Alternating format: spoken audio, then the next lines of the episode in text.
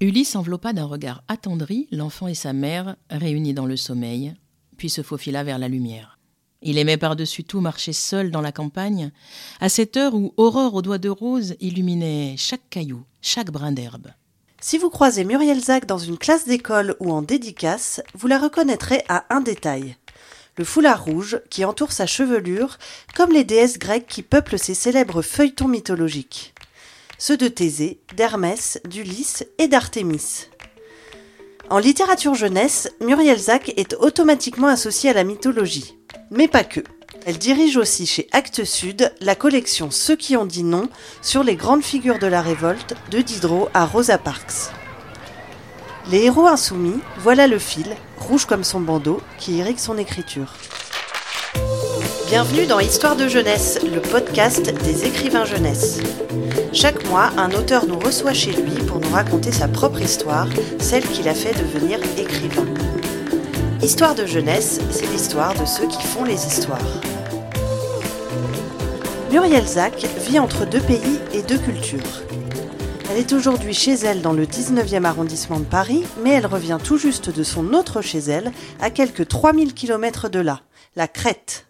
Quand j'étais petite, il y avait une publicité avec des belles photos euh, qui disait La mer a un pays, la Grèce. Et je me souviens que ça, ça avait rejoint euh, mes, amours de, de, mythologie grecque euh, quand j'avais 7 ans, 7-8 ans. Et j'avais découpé ces photos que j'avais collées sur mes cahiers. Donc j'avais une espèce de, de, projection fantasmatique sur ce pays-là. Et d'ailleurs, c'est le premier pays que je suis allée visiter avec ma première paye et mes premières vacances toute seule. Mais ça, c'est la Grèce. C'était pas la Crète. La Crète, au départ, c'est presque un hasard. On est parti en vacances, euh, on s'est retrouvé chez quelqu'un, chez un ami qui venait de, qu'on ne connaissait pas, chez un ami d'amis, euh, qui venait de s'installer, un Français, qui venait de décider de vivre en Crète. Et on a tout aimé dans ce pays. On a aimé les gens, on a aimé leur hospitalité, on a aimé les paysages, on a aimé euh, la mer, la montagne. Enfin, tout, tout était comme une espèce de résonance intérieure. Et au moment de partir, comme quand on termine des bonnes vacances, on a dit Nous aussi, on aimerait bien avoir une maison là-bas. Et cet ami nous a dit Ah, ben, je connais une maison dans un petit village pas loin. En vous emmenant à l'aéroport, je vous la montre. C'est ce qu'on a fait. Et quand on est arrivé dans cette maison, ben, elle nous avait déjà choisi. Voilà. C'est comme ça qu'on s'est retrouvés là. Comme une sorte de d'évidence euh, naturelle. On n'a rien visité d'autre, on n'a rien regardé d'autre. Et, en fait, on est chez nous. euh, je crois que cette maison nous attendait, ce village nous attendait. Et c'est l'époque aussi où moi j'étais un peu en, liaison avec les dieux grecs quand même. en fait, quand tu es en Crète, hein, quand tu rencontres les gens, quand tu parles avec eux, même malgré eux, euh, les, dieux sont toujours présents. Et ça peut paraître, euh, je suis pas mystique, hein, je dis pas les dieux au sens euh, religieux. Il y a quelque chose de l'ordre de, ils sont, ils sont en liaison avec ce symbolique-là. Ils sont en liaison avec euh, cet existentiel-là.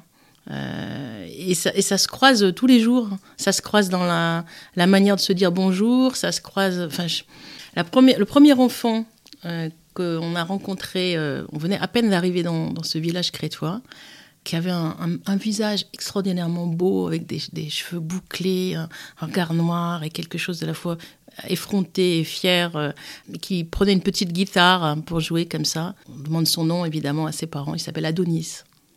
Voilà, c'est- un peu tout le temps comme ça, c'est-à-dire que il y a une relation euh, profonde entre les gens euh, et leur histoire dans ce pays-là. Dans la mythologie personnelle de Muriel Zac, il y a d'abord le rapport originel au livre. Petite fille, elle les aime d'un amour passionnel. Le premier livre dont je me souviens est un livre que j'ai déchiqueté. Parce que ma sœur, qui a trois ans de plus que moi, Marie-Claire, avait eu un livre de lecture pour apprendre à lire. Et un très beau livre de lecture, hein, puisque sur la couverture, je m'en souviens parfaitement, il y avait Blanche-Neige et les sept nains. Je ne sais pas ce que c'était que cette méthode. Et moi, évidemment, j'étais en maternelle, donc je n'avais pas droit au livre de lecture. Et euh, un jour, euh, j'ai pris des ciseaux et j'ai découpé toutes les pages du livre de lecture de ma sœur. Mais c'est surtout parce que moi, je l'avais pas eu, ce livre de lecture, que je l'avais découpé. Donc ce livre-là, je m'en souviens très bien. Euh, les, livres après euh, ont, été les objets de décoration aussi presque, et les objets familiers dans ma chambre. Je pense que Peter Pan fait partie de mes premières grandes émotions euh, littéraires, certainement. J'aimais beaucoup aussi partir avec Jules Verne, voilà, ce genre d'aventure-là. C'était des personnages qui pour moi étaient des personnages vivants. Moi, je crois que le souvenir que j'ai de mes lectures enfants, c'était ça. Les personnages que je rencontrais devenaient des compagnons. ils sortaient des livres euh, il vivait avec moi. Cosette, Gavroche, j'ai dit Peter Pan, mais il y en a eu d'autres comme ça. Donc j'avais plein d'amis. Et parfois même, euh, quand je n'aimais pas, ça m'a duré longtemps ça, quand je n'aimais pas la manière dont ça se terminait, ou, euh, je me réinventais la fin du livre, et au point qu'il y a certaines... il y a certains ouvrages, je ne me souviens plus comment ça s'est fini, parce que je ne sais plus si c'est moi qui les inventé. En fait, il y a des livres qui sont des petits cailloux sur mon chemin. Et puis, il y a aussi des rencontres. Quand j'étais au collège, quand j'étais en sixième, je passais ma vie au centre de documentation. J'ai une grande tendresse pour tous ces documentalistes qui aujourd'hui euh, m'accueillent et me reçoivent, mais j'ai le souvenir de, ce que j'ai vécu dans ce CDI, assise par terre, euh, dans, les, dans les travées, en train de bouquiner euh, tout ce que je passais sous la main. Et quand on va aujourd'hui dans les établissements, il y en a toujours un ou deux comme ça, et puis, euh, un jour, dans ce collège, dans les années 70, ça se faisait pas beaucoup, mais elle, la documentaliste, elle avait invité un écrivain. Un écrivain pour la jeunesse, pas seulement, mais qui avait écrit pour la jeunesse, qui s'appelle Pierre Gamara, qui est mort il y a quelques années, un grand monsieur. Et euh, c'était les troisièmes qu'il était invité à rencontrer. Et comme il y avait cette petite gamine de sixième toujours dans ses pattes, elle lui dit si tu veux, tu viens. Alors moi, j'étais très impressionnée parce qu'un écrivain qui sort des livres, c'était la première fois que j'en voyais un. Alors, je me suis dit au milieu des troisièmes, déjà, la toute petite, j'avais un monde d'avance, c'était vraiment micro. Et j'ai réfléchi à une, pouvoir poser une question intelligente. Et je lui ai demandé un truc complètement idiot. Je lui ai demandé euh, Qu'est-ce que vous pensez du franglais? Bah, Parce que euh, j'avais cru comprendre que les grandes personnes, ça les embêtait qu'on mette des mots anglais dans le, français. Donc j'ai pensé que c'était une question intelligente. Et cet extraordinaire écrivain euh, qui était Pierre Gamara, m'a répondu très gentiment que c'était pas son problème, que ça l'intéressait pas trop de, savoir ça, que la seule chose qui le préoccupait, c'était pourquoi il y avait des enfants qui lisaient pas. Quand j'étais petite, mes parents avaient été nommés à Calais. Donc on habitait dans le nord de la France, dans le Pas-de-Calais, et euh, la famille était à Lyon. Donc on prenait la voiture et on retraversait la France pour partir en vacances. Le jeu pour moi, c'était d'avoir déjà fini le premier livre que j'avais dans la voiture avant qu'on ait atteint Paris parce que là, il y avait des stations essence sur le bord de l'autoroute où je pouvais aller me faire acheter un deuxième livre. Et j'essayais d'avoir fini le deuxième avant qu'on soit arrivé à Lyon pour en avoir un autre. Voilà, c'était un peu ça aussi. Euh, adolescente, mes parents ont tenté de m'emmener faire de la randonnée, notamment dans cet endroit magnifique est le Keras. À l'époque, ça ne me touchait pas beaucoup, pour bien montrer que ça ne m'intéressait pas, parce que les parents font, quand même faire des choses tellement stupides quand vous êtes ado, qui ne vous intéressent tellement pas. Je suis partie dans la montagne avec mon bouquin et je marchais avec le livre ouvert comme ça devant moi. Euh, le, livre est un objet euh, de mon, de mon quotidien d'adolescente. Les livres de Muriel Zack existent bien avant et bien après avoir été écrits. C'est pourquoi, chez elle, se mettre à l'écriture est un moment de joie. C'est alors tout un monde vivant en dehors du livre qu'elle peut capturer sur la page. Ma problématique euh, depuis des années, c'est le temps, trouver le temps d'écrire. Donc en fait, pour moi, arriver à trouver du temps pour écrire, euh, c'est comme un rendez-vous. C'est ah, ce matin, je peux écrire. C'est pendant des années, je ne pouvais écrire que sur les vacances, euh, sur la nuit, sur. c'était du temps volé. Donc j'avais pas un rendez-vous fixe, mais par contre c'était à chaque fois un rendez-vous. Donc je m'y mettais avec plus que du plaisir, avec un bonheur. Euh. Par exemple, le feuilleton d'Hermès, je me souviens que pour dégager du temps, euh, les, premiers épisodes, je me levais à 6 heures du matin, euh, j'écrivais pendant que ma fille dormait encore, et quand la maison se réveillait, j'avais déjà eu mes, heures d'écriture. Voilà.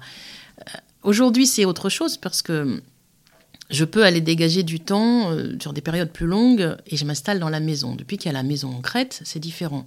Je me lève plutôt tôt le matin et je me jette sur mon ordinateur euh, vraiment euh, avec plaisir. Ça ne veut pas dire que j'écris toujours dans le plaisir, hein. mais j'ai pas du tout ce, recul avant de m'y mettre. vas-y, va faire autre chose. Mais je crois, enfin, en ce qui me concerne, l'écriture, elle commence bien avant l'acte d'écrire. Écrire, c'est, c'est presque l'aboutissement du travail. Je me dis pas un matin, tiens, sur quoi tu vas écrire aujourd'hui? Jamais. J'ai publié 20 bouquins, jamais c'était ça. C'est toujours une nécessité intérieure de quelque chose à dire. Et ce quelque chose à dire, il va d'abord se concrétiser par un compagnonnage avec des personnages dans ma tête. Tant que cette, euh, cette gestation-là n'est pas aboutie, je ne me mets pas à écrire. Et ça peut prendre du temps. Et c'est très variable suivant les livres. C'est pas du tout lié à ni à la longueur du livre, ni c'est pas ça. C'est autre chose. C'est à quel moment cette nécessité intérieure et ces personnages d'un seul coup existent. Et puis à un moment donné, je les tiens. J'ai toujours rien écrit.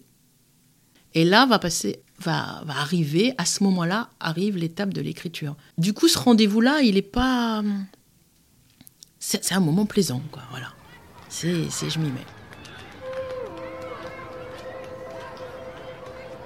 J'ai l'impression que le plus agréable, vous allez me prendre pour une folle, hein, mais tant pis. Le plus agréable, c'est le moment où je croise mes personnages dans la rue, dans la vraie vie, où ils sont tellement vivants qu'ils sont là avec moi. C'est quelque chose. Euh, heureusement que je suis mariée avec un écrivain, parce que des fois, il dit euh, on est trois dans le lit. Un coup, euh, il y a Thésée euh, au milieu de nous. Un coup, c'est Victor Hugo, puisqu'elle écrit un livre sur Victor Hugo. Enfin, mais c'est une image, mais, mais c'est quelque chose que je ressens. C'est ce moment que je ne peux pas définir où, d'un seul coup, les personnages et leurs histoires, ils sont, ils sont complètement. Ils existent. En fait, ils existent en dehors de moi. Je me souviens, mon premier roman, il y avait une petite histoire secondaire, puisque le héros, Vincent, était amoureux d'une une petite jeune fille qui le quitte à un moment. Et euh, mes lecteurs me le reprochaient. Je leur disais, mais je suis désolée, mais j'ai tout fait pour pas qu'elle le fasse. Mais elle l'a fait quand même. Parce que c'est comme ça, parce, qu'elle, parce que Agnès ne peut que quitter Vincent.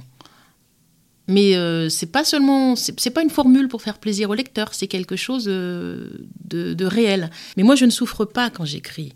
Je souffre quand je me relis. Je souffre plus parce que bon, on passe plus de temps à réécrire qu'à écrire. Hein, et que c'est ce moment-là où, euh, où là, le doute arrive. Il y a un moment, une zone frontière que je déteste. C'est le moment où le livre n'a pas encore trouvé son lecteur et où il est fini. Ce moment-là, c'est le moment du doute, c'est le moment où euh, je me dis non, tu t'es planté, euh, c'est nul, ça va pas le faire, ou tu y es pas.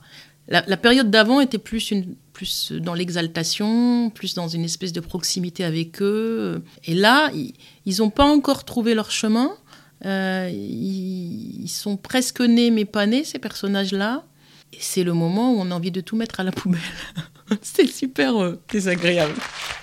Même si les livres de Muriel Zack ne s'enfondent pas dans la douleur, ils s'accompagnent souvent de petits talismans qui aiguillent et facilitent l'écriture. Quand je suis en Crète, euh, j'écoute euh, presque toujours le matin quand je me lève euh, la chanteuse grecque que j'adore, qui s'appelle Aris Alexiou, qui est une des chanteuses les plus connues de Grèce. Et, et le fait de baigner dans cette langue grecque et dans cette musique extraordinaire, ça me met en condition d'écrire. Mais sinon, non, j'ai un côté un peu ouvrier à la chaîne sur mon ordinateur. je ne veux pas qu'on me déconcentre. Euh, donc si je me lève pour aller faire autre chose, euh, j'ai l'impression que je vais perdre le fil.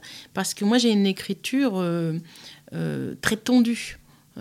avec toujours, je, verrouille en fait, je visse quand même l'épisode et même le paragraphe l'un après l'autre. Et donc si je perds le fil, j'ai peur de ne pas le retrouver. Donc c'est plutôt une espèce de concentration.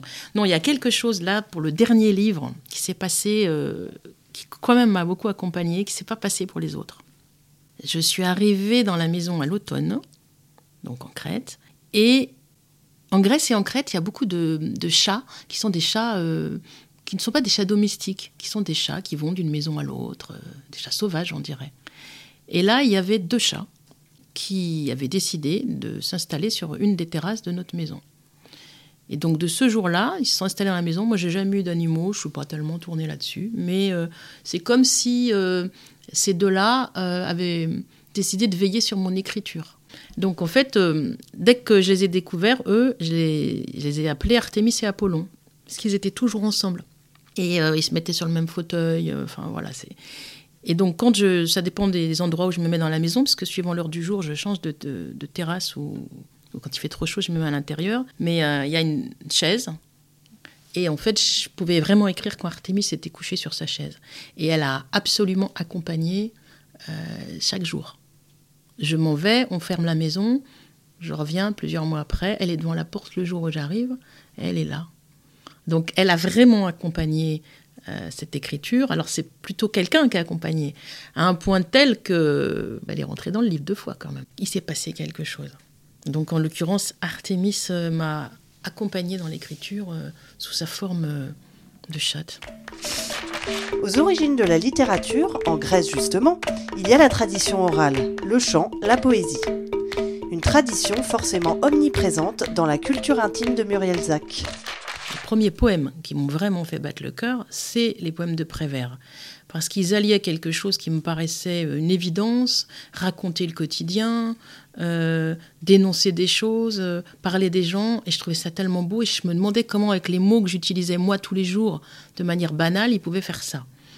Et puis après, moi j'ai eu comme plein de gens la, période, enfin moi j'ai surtout eu la période Rimbaud, beaucoup plus que Baudelaire. Hein. Mais j'ai eu les compagnons merveilleux qui étaient les poèmes, plus que les poètes. Après, dans ma vie, euh, plus tard, hein, euh, non seulement euh, j'épouse un poète, hein, mais on a fondé une maison d'édition de poésie et c'est un bonheur d'être éditeur de poète parce que parce que vivre avec les poètes, c'est vraiment une manière d'être, c'est absolument incroyable. Ils sont, les poètes, c'est vivre à la fois plus fort, plus grand, et en même temps, c'est toujours une manière de, de, voir le monde. Ils voient quelque chose que nous, parce que moi, je, je ne me sens pas je crois que j'ai de la poésie dans mon écriture. J'ai aussi publié et écrit quelques poèmes, mais je ne me sens pas poète. La poésie, c'est une manière de regarder le monde avec des yeux différents. C'est juste extraordinaire. Euh, c'est euh, entendre ce que les mots disent pas et nous les faire entendre. Donc ça, c'est fabuleux. Ça, je trouve que c'est un truc euh, merveilleux. Et c'est aussi approcher une réalité et la donner à voir à tout le monde. N'importe qui peut ressentir et comprendre, être ému et touché par la poésie. Et d'ailleurs, les Grecs, et particulièrement les Crétois, quel que soit leur niveau d'éducation, quel que soit leur niveau de culture, ils connaissent tous des poèmes par cœur. La poésie, ça fait partie de leur manière de vivre. Euh, vous êtes dans une fête. La fête et la musique, ça fait partie des choses que j'aime vraiment là-bas. Et puis moi, j'aime danser. Donc euh, je vais danser dans ce crétoise tout de suite. Hein. Et s'il faut monter sur la table, je monte sur la table, il n'y a pas de problème. Eh bien, il y a une tradition qui fait qu'il y a quelqu'un qui va se lever, qui va improviser des vers. Des vers de 10 pieds en plus. Enfin, comme ça. Et c'est une sorte de joute. Mais on est dans la montagne, on est avec des paysans, on est avec des bergers, on est avec des gens qui vivent de la culture de l'olive. Et ils ont ça. L'amour pour la poésie et l'oralité vient aussi chez Muriel Zac du besoin de partager la littérature avec les autres. Et qui de mieux que les enfants pour recevoir les cadeaux des conteurs? Moi, j'ai choisi d'écrire pour la jeunesse exactement pour ça. C'est plus qu'une nourriture. Je vais beaucoup voir les enfants parce que eux, ils t'enlèvent les doutes déjà. Et eux, les questions que me posent les enfants, et les retours qu'ils me font, c'est ce qui fait que ça me donne envie de continuer. Sinon, euh, j'ai autre chose à faire, je pourrais faire d'autres choses dans ma vie. C'est pas ça. Euh, la rencontre avec les enfants, c'est tout sauf euh, de l'anecdotique pour moi. Et en fait, peut-être que le moment le plus beau, le plus fort, c'est un enfant qui me dit telle ou telle chose. Parce que ça, c'est des choses qui me restent en mémoire j'ai la mémoire sélective, j'oublie beaucoup de choses, mais euh, ce visage d'enfant, celui-là qui m'a dit euh, cette phrase essentielle pour moi comme retour euh, sur mon travail, ça, ça m'aide à avancer. En fait, ce qui me, ce qui me vient à l'esprit surtout, c'est des échanges d'enfants entre eux à propos de ce que j'ai écrit. Ça, c'est quelque chose, quand je suis en train d'écrire et que peut-être je doute ou j'hésite, je pense absolument jamais à ce que les adultes qui vont lire vont penser.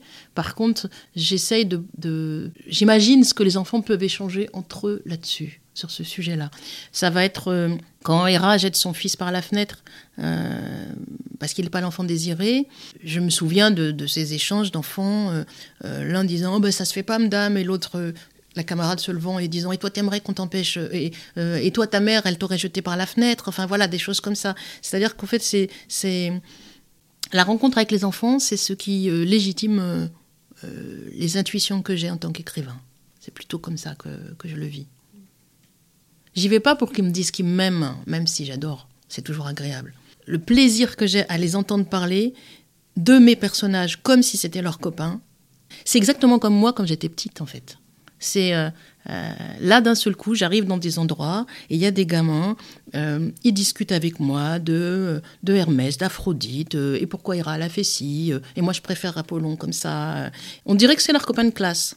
C'est, ils vous servent à la récréation un petit jus de fruits, puis c'est écrit nectar d'abricot et les gamins qui se mettent à voler autour de la table parce que ça je l'ai vu en disant maître on est immortel on est immortel parce qu'ils viennent de boire du nectar voilà. C'est toutes ces choses là qui, qui sont mais précieusissimes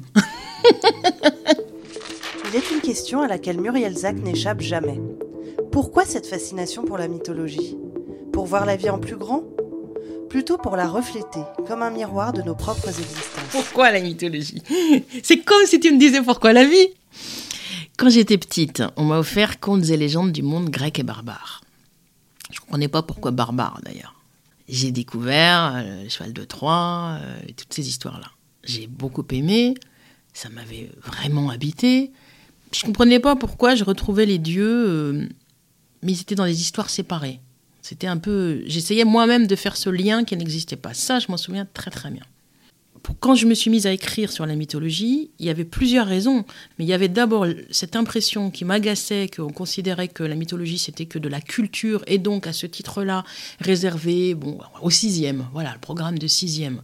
Sauf que la mythologie, ça pose les questions existentielles qui nous aident à vivre. Et donc les enfants, dès, qu'ils sont, dès qu'ils peuvent parler, c'est des questions qui se posent moi, j'avais vraiment envie de leur raconter ces histoires-là, mais de les raconter à tout le monde parce que c'est ce qui nous, c'est ce qui nous aide à avancer dans le monde.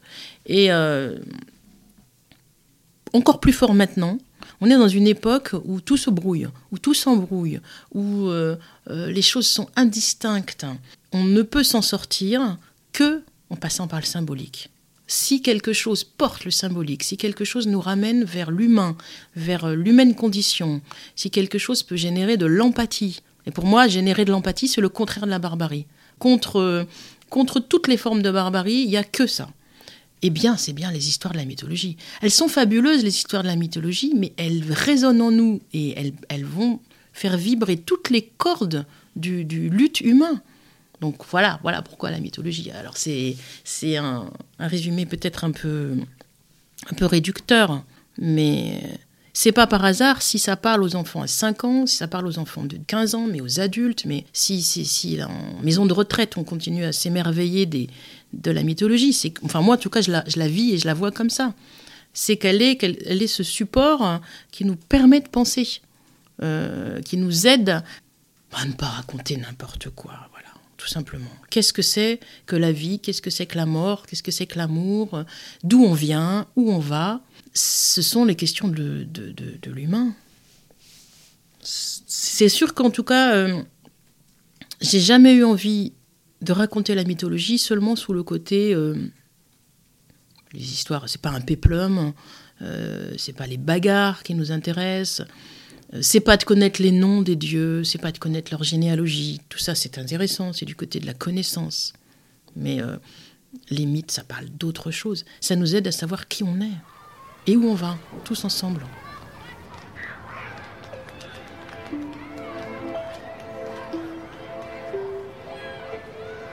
Euh, alors mon chouchou, ça se voit bien quand même quand on lit le feuilleton d'Hermès, c'est Prométhée. Parce que Prométhée, c'est celui qui non seulement a donné naissance aux hommes, mais c'est celui qui a dit aux hommes de relever la tête, ce qui est quand même important, de se tenir debout. Voilà, donc ça c'est fondamental. Et puis c'est aussi celui qui résiste à un certain... Prométhée, c'est celui qui résiste à Zeus, Zeus euh, qui a quand même tendance à être un peu dictateur. Voilà, donc je l'aime bien. Et puis sinon, ben, quelqu'un qui aussi est son héritière, peut-être, euh, c'est Antigone. Antigone, c'est celle qui dit non, c'est celle qui suit sa conscience. Et ça, c'est quand même un peu ma chouchoute aussi. À travers les héros de la mythologie, des héros qui se battent pour construire leur propre chemin et non pas celui qu'on a choisi pour eux, c'est un véritable credo qui se dessine dans l'œuvre de Muriel Zac. Dire non, se révolter, résister. Pas seulement comme une posture politique, mais comme une émotion qui vient du cœur. Il y a deux thèmes qui sont euh, fondamentaux et qui se rejoignent, c'est euh, la résistance et l'affiliation, mais plus que l'affiliation, pour moi, c'est la transmission mais ça va avec. Hein. Euh, la résistance, oui, qui est un vrai fil conducteur et que tu as effectivement aussi dans les feuilletons mythologiques. Déjà, je suis née dans une famille où on, a des, combats, des valeurs, euh, mes parents, c'est un peu les, les, euh, les, héritiers des hussards noirs de la République. Donc, euh, quand mes parents parlent des droits de l'homme, des valeurs humanistes, de, de l'engagement, de la solidarité, de la fraternité, enfin de toutes ces choses-là, de, c'est des choses qui, qui, qui étaient un peu sur la table du petit déjeuner et dans la soupe du soir. et ça, moi, je suis assez contente d'en avoir hérité. Et par ailleurs, mes grands-parents, par exemple, j'avais un grand-père qui était cheminot, résistant voilà, ça, ça crée aussi des, filiations. Mes autres grands-parents euh, ont été euh, obligés de, s'enfuir du pays où ils vivaient, euh, la Pologne, pour ne pas finir comme le reste de la famille dans des fours crématoires. Donc voilà, ça construit quand même quelque chose au départ. Mais j'aurais pu aussi ne pas m'appuyer dessus, c'est vrai. Donc, mais je pense que cette histoire-là, familiale de départ, ça aide. Mais moi, depuis toute petite, euh, euh, quand les choses me révoltent, j'ai l'habitude, euh, je ne sais pas d'où ça vient, j'ai l'habitude de le dire et de le dire fort. Pas seulement, non, quand on m'a dit non, on va avoir du chocolat, pas du tout même. Parce que j'ai jamais eu un tempérament capricieux, même petite fille. Mais par exemple, le premier souvenir de, de résistance que j'ai de moi, euh, je me souviens, c'est il y a longtemps, puisque je ne sais plus très bien identifier l'année, mais j'étais en CM2, de la fin du dictateur Franco qui avait fait garrotter euh, des, opposants. Il y avait dû avoir une indignation collective. Et moi, j'avais fait un grand panneau que j'avais écrit. Euh, j'avais écrit Franco assassin. Avec, je me souviens encore, j'avais trouvé très beau de faire couler du haut une tache de sang rouge avec mon feutre. Et j'avais mis la photo des, je crois qu'ils étaient six ou sept euh, victimes euh, assassinées. Et j'étais allée à l'école avec mon petit papier. Et là, je revois cette maîtresse qui avait dû avoir un petit haut le cœur quand même en voyant arriver et qui avait affiché le, le panneau. Voilà. Ça, c'est personne m'avait dit de le faire. Ni mes parents, bien entendu ni personne. Voilà, c'était juste euh, une manière déjà de, de protester.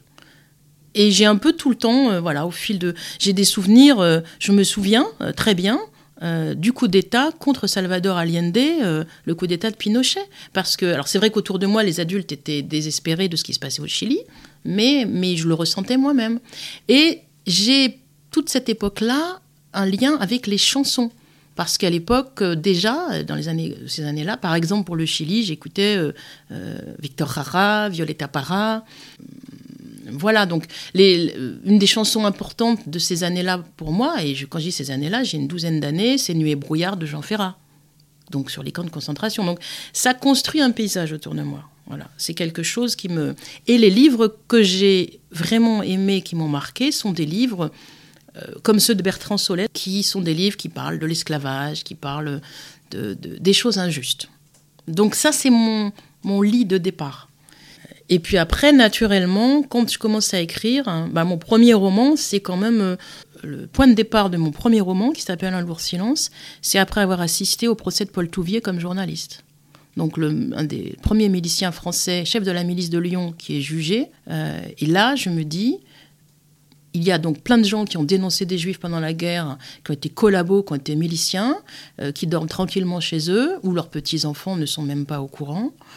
Et je me suis dit, je dois écrire quelque chose. Enfin, c'est même pas je dois, voilà, il fallait que j'écrive une histoire. Et je voulais l'écrire pour la jeunesse. Parce qu'en gros, je pense que les adultes, s'ils avaient dû changer le monde, ils l'auraient déjà fait. Mais par contre, les jeunes, il y a encore un espoir qu'ils puissent le faire. C'est comme ça que ça commence pour moi.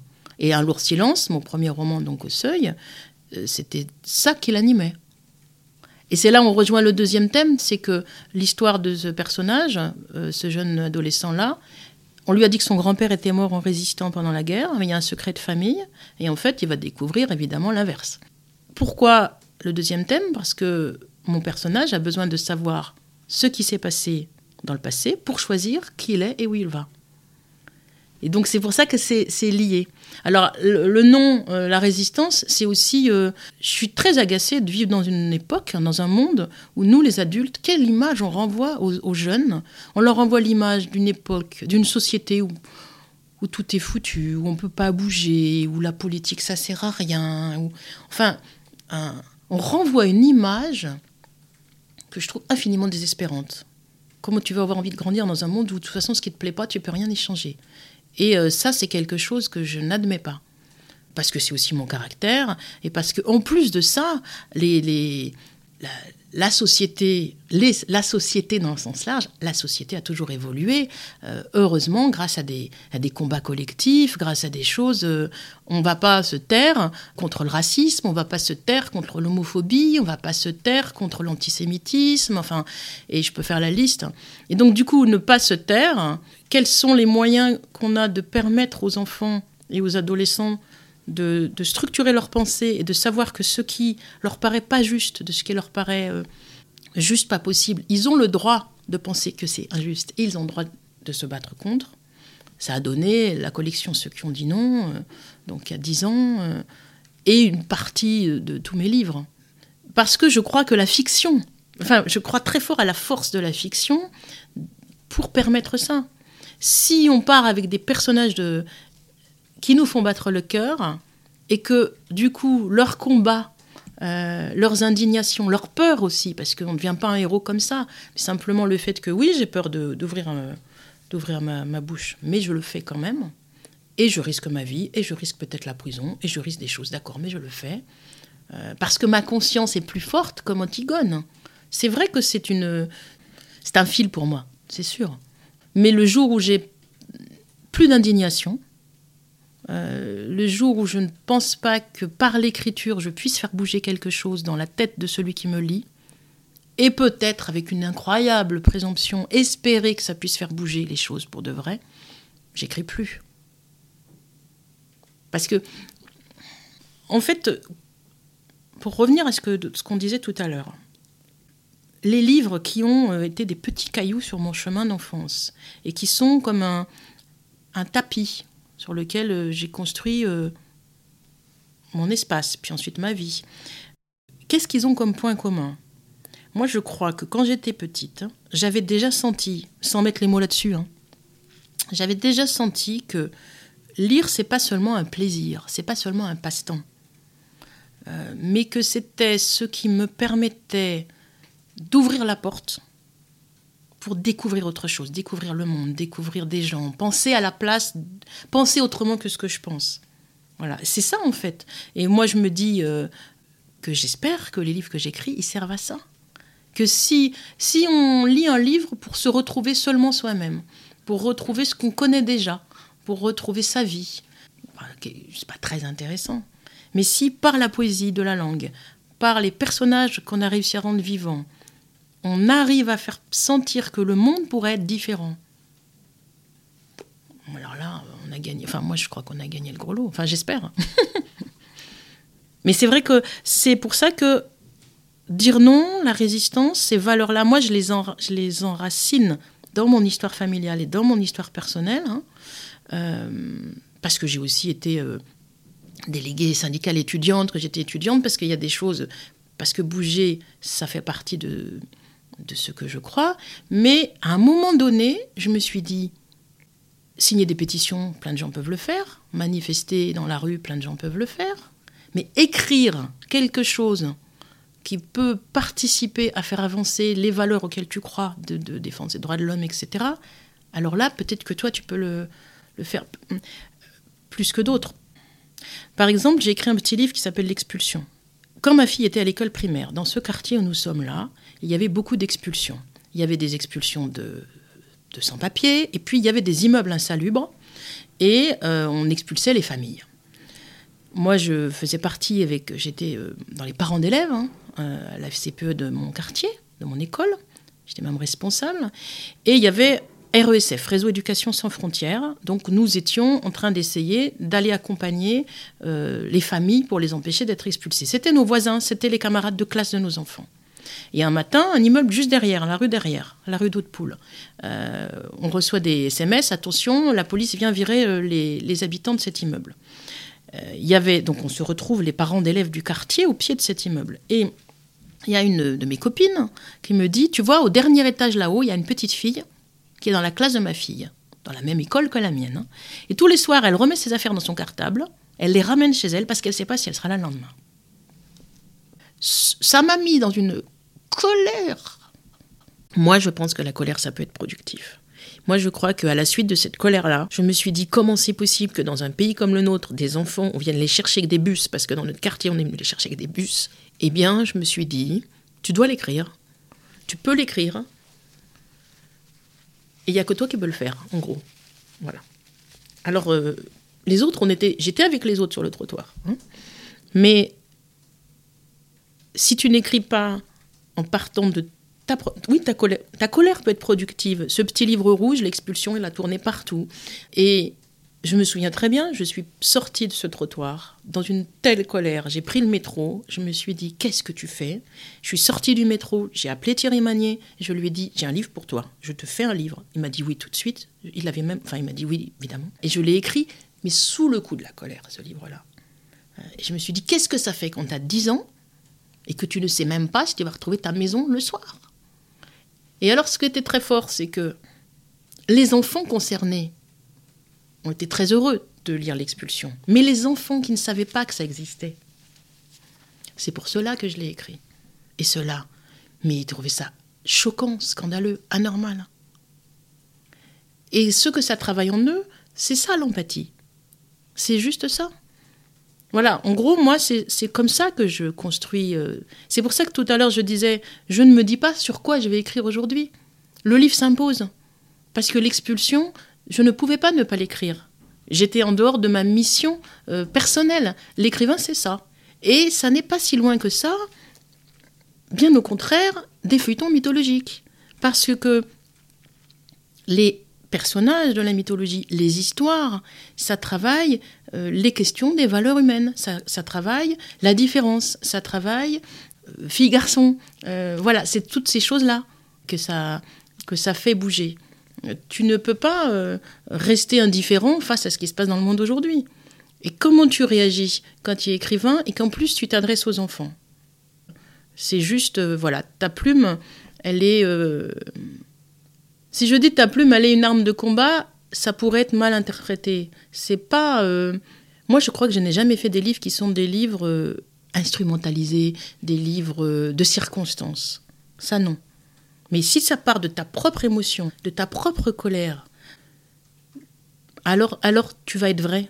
Et alors, le personnage que tu inventes, l'histoire que tu inventes, les mots que tu trouves, euh, ils vont faire un petit chemin dans la tête de ton lecteur. Enfin, j'espère. Parce que sinon, à quoi on sert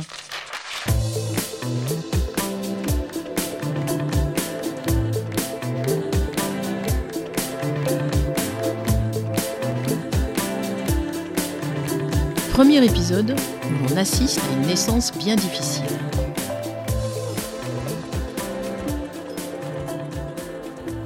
Le soleil se levait à peine quand Leto ouvrit les yeux. Elle posa un regard inquiet sur le paysage qui l'entourait. Rien, rien qu'une terre plate battue par les vents. Elle était seule sur cette île déserte et caillouteuse. Elle sentit soudain une légère vibration sous les paumes de ses mains. Était-ce l'île qui vibrait ou bien son propre corps? Elle avait eu si peur. Oui, si peur quand l'affreux serpent Python l'avait pourchassée. Si peur jusqu'à ce que Boré, le dieu du vent du Nord, la dépose sur cette île qui flottait sur l'océan comme un bateau. Instinctivement, la jeune femme posa les mains sur son ventre arrondi et elle sourit. Ce qui vibrait ainsi doucement n'était pas la terre, c'était l'enfant qu'elle portait dans son ventre. Il donnait de petits coups de pied, de petits coups de poing, signe qu'il souhaitait voir le jour. Leto redressa lentement la tête. C'est alors qu'elle découvrit à quelques mètres d'elle le tronc élancé d'un immense palmier. D'où avait surgi cet arbre providentiel? Peu importait. Son ventre ondulait de manière toujours plus impérieuse.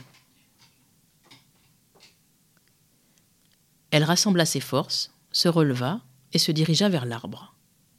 Les larges feuilles du palmier lui offrirent une ombre protectrice. Elle enlaça le tronc de ses bras, et s'agrippant ainsi fermement, Leto commença à attendre Iliti, la déesse des accouchements, qui l'aiderait à enfanter.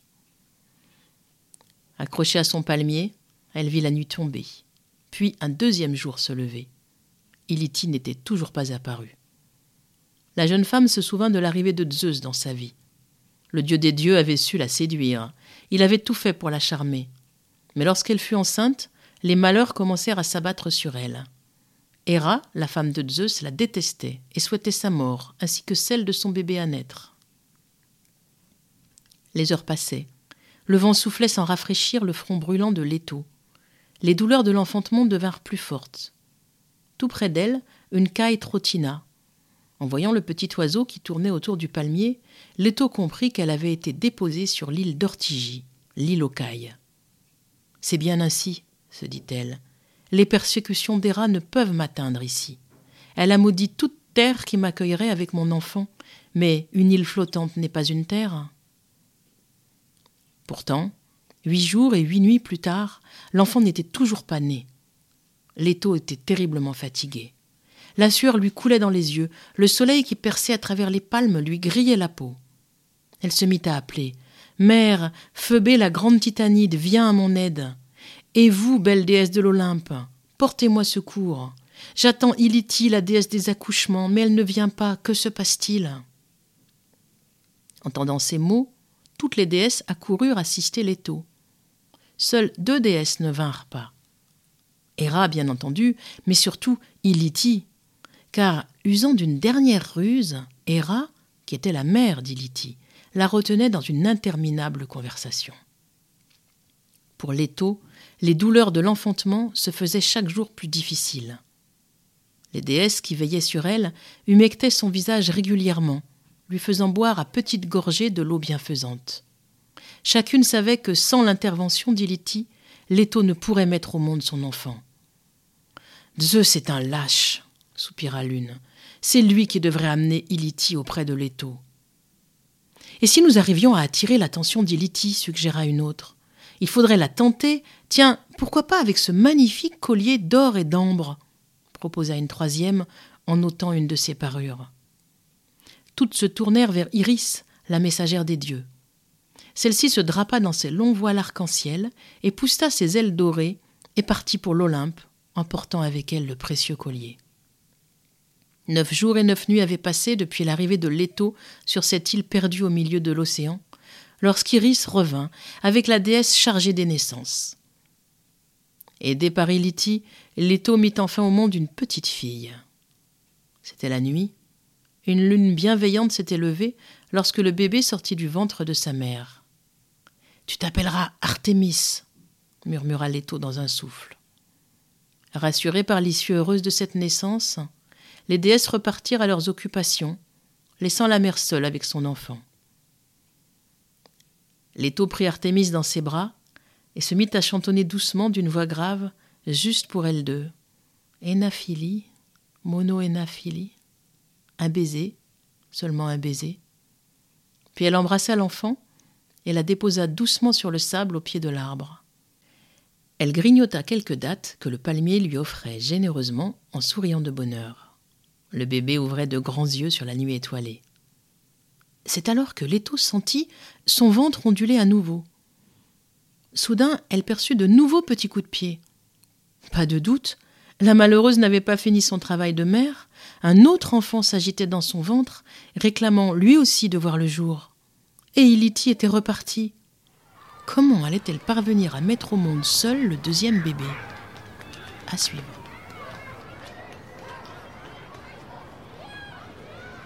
C'était le troisième épisode d'Histoire de jeunesse. Merci de l'avoir écouté, merci de le partager si vous l'avez aimé. Prochain épisode en février, Jean-Claude Mourleva.